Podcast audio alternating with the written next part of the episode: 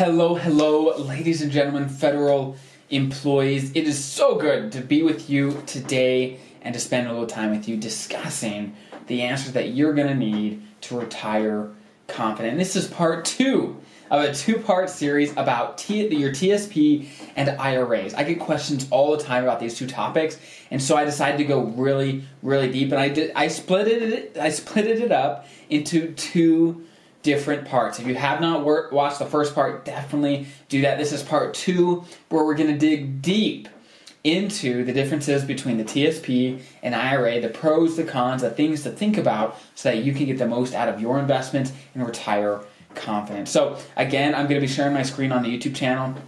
On the podcast, if you want to see the visuals, then definitely check out the YouTube channel. But again, there's going to be some great information on the podcast, just orally as well. So, without further ado, we are going to jump right in and see the article. So, the first part dug really deep into the traditional TSP versus a traditional IRA, and there's some big differences that you definitely need to check out. So, if, again, if you haven't watched that or listened to that, definitely check that out. But today we're talking about the Roth TSP versus the a Roth IRA, and there's some big, big, big differences that you definitely need to know and deciding where to put your money, right? It can make a huge difference to the tune of thousands of dollars very, very quickly, depending on where you put your money, how you do it, how you allocate, all these things that make a huge, huge difference that we're going to dig into today. So, without further ado, let's talk about some similarities between the Roth TSP and the Roth IRA. Now, the first one, the most famous one, is that these are post tax accounts or after tax accounts, meaning basically when you put money into these things, into the Roth TSP, the Roth IRA, you don't get a tax deduction for doing it, right? If you put $1,000 into the Roth TSP or a Roth IRA, your taxes don't go down at all in the year that you do that. You get taxed the same. Now, when you take money out down the road in retirement, then that is when you don't pay taxes. And you also don't pay taxes on any growth that you had as well. So, for example, let's say over the course of 10 years, you put $100,000 in a Roth TSP, okay? Or maybe a Roth IRA, right? A Roth IRA would take a little longer to get to 100 grand, but um, let's say 100 grand into one of these accounts, right? For example. If over the course of the next 10 years, that $100,000 grew to $200,000, right? So when you take money out of a Roth account or a Roth IRA or a Roth TSP, whatever it is, then that money, that original 100,000 plus everything it grew into, all of it's going to come out tax free, which is an incredible advantage. And in retirement, to have at least some Roth money can be incredibly powerful to lower your taxes through your entire retirement. It can be very, very powerful. So that is the first similarity okay, that you definitely, definitely have to know. There's one more similarity as well, and that is the five year rule. And I've touched on this before in, in previous videos, but basically, from the first time that you start contributing, whether it's to a Roth TSP or a Roth IRA, you have to wait five years. Five years before you can start pulling money out without taxes on growth. Okay? This five year rule is very, very important to know because let's say you start a Roth IRA and you start putting money in, well, you gotta you gotta wait five years so that your earnings in, on the money that you put in there can be take, taken out tax free. Even if you're past 59 and a half, you definitely have to wait the five years. The five years is a very, very critical thing to know. So if you're approaching retirement, even if, even if you're not, it may make sense just to get a Roth IRA open, or maybe just start investing in the Roth TSP because those are two separate clocks. There's a five year clock that's going to start when you start investing in a Roth IRA. There's also a separate five year clock that's going to start when you start investing in the Roth TSP. So if you haven't started either of those, start today. Whether even if you put $100 into either of these accounts, get the start get the clock running. And once it's running, then you don't have to start that clock again, right? It's a one-time thing. Once you hit that 5 years, then you're good to go. So that is one one thing that you definitely need to know. Okay. Now, let's dig into some of the differences. And these are the things that you have to know so that you make the best decision when deciding which one to use.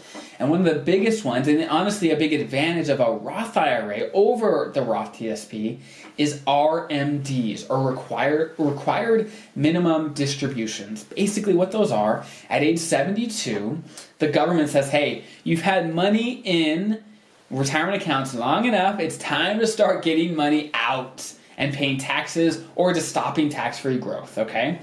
So basically, for a traditional TSP, for Roth TSP, and for traditional IRAs, plus let's say 401ks and other accounts as well, you have to do required minimum distributions or basically taking money out of these accounts every year, whether you need it or not, okay? That's a huge thing. But the one retirement account that is exempt from this requirement is a Roth IRA right? So if you have a Roth IRA, you could actually the potential to grow that account much farther than let's say age 72 is it's much higher because you don't have to start taking money out at age 72 like a Roth TSP, right? So that is a huge huge advantage that you definitely need to know, especially as you approach age 72 where it becomes a lot more relevant. Okay. Let's see here there's a lots of things that I mentioned, of course, in the article that I'm not going to touch on here because my time is limited and I try to keep these videos short. So definitely check out the article so you get every single detail. Now, one huge difference that you definitely have to know and that most people are surprised about is there are income limits to when you can put money in the, a Roth IRA. Okay? So basically, when you start making too much money, you can't put money into a Roth IRA directly at all. You can't, right? And uh, in the article that I'm going to definitely have in the, in the description, there is going to be a chart where it's going to show you per the different tax filing statuses how much income you can have and still put money directly into a Roth IRA. Once you start making over those amounts, you just can't. You can't put money in, okay? On the previous episode, I talked about the income limits for a traditional IRA. And those limits are different because even when you're over those limits, you can still put money in a traditional IRA, it's just not tax deductible. These limits for a Roth IRA, you can't put money into a Roth IRA at all, directly at least, when you make money over these limits. So that's one big difference and nuance you have to remember between these two different income limits that I'm talking about. Okay, now, there is one, I guess, strategy and one thing to think about. If you are a high earner, and let's say you're maxing out your TSP, and you say, hey, I want to invest in a Roth IRA, but I make too much money. Is there anything I could do? And the, the answer is yes, there often is. And this strategy is called a backdoor Roth IRA. Okay? The article again is going to dig into some of the more nitty gritty here, but I'm give you I'm going to give you the summarized version basically what a backdoor Roth IRA is is saying, hey, because for a traditional IRA, they don't stop me from putting money into it, even if I can't take the tax deduction with very high earnings. I'm going to put money into a traditional IRA. It's not. It's going to be non-deductible, meaning post-tax or after tax, and then I'm going to convert that money right over to a Roth IRA. And by doing that, the, the end result is you get money in a Roth IRA, even though your income is over those limits, right? And there's lots of nuances here. There's lots of things that you kind of have to watch out for.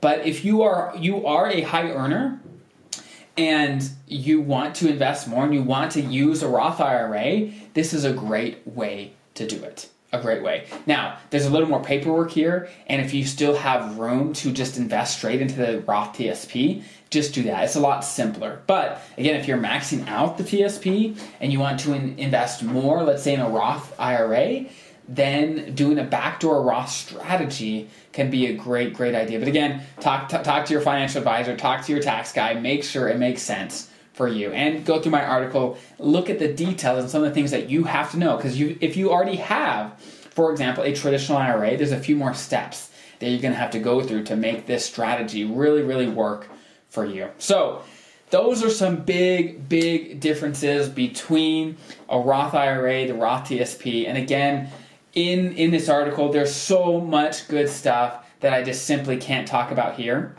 because there's so many details. There's so many details that it's hard to communicate over video, over a podcast. And so definitely check out the article because it goes deep. And again, I get questions from feds all around the country and the world about these topics.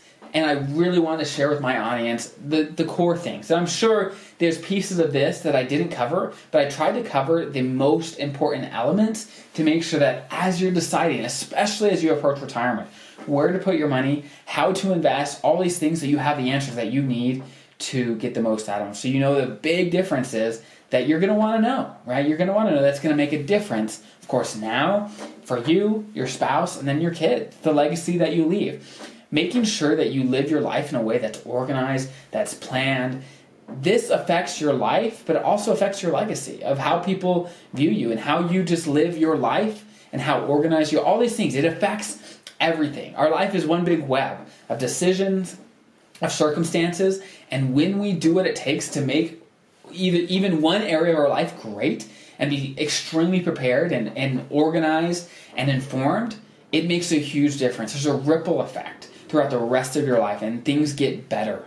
Things get better as you educate yourself. So, congratulate yourself for being here, for sitting through this video and this podcast, because honestly, I'm sure there's so much more entertaining content out there but this is more educational, where you're learning about your benefits, your retirement, how to get the most out of it. So I hope that was helpful. Have an incredible rest of your day, and I'll see you guys next time.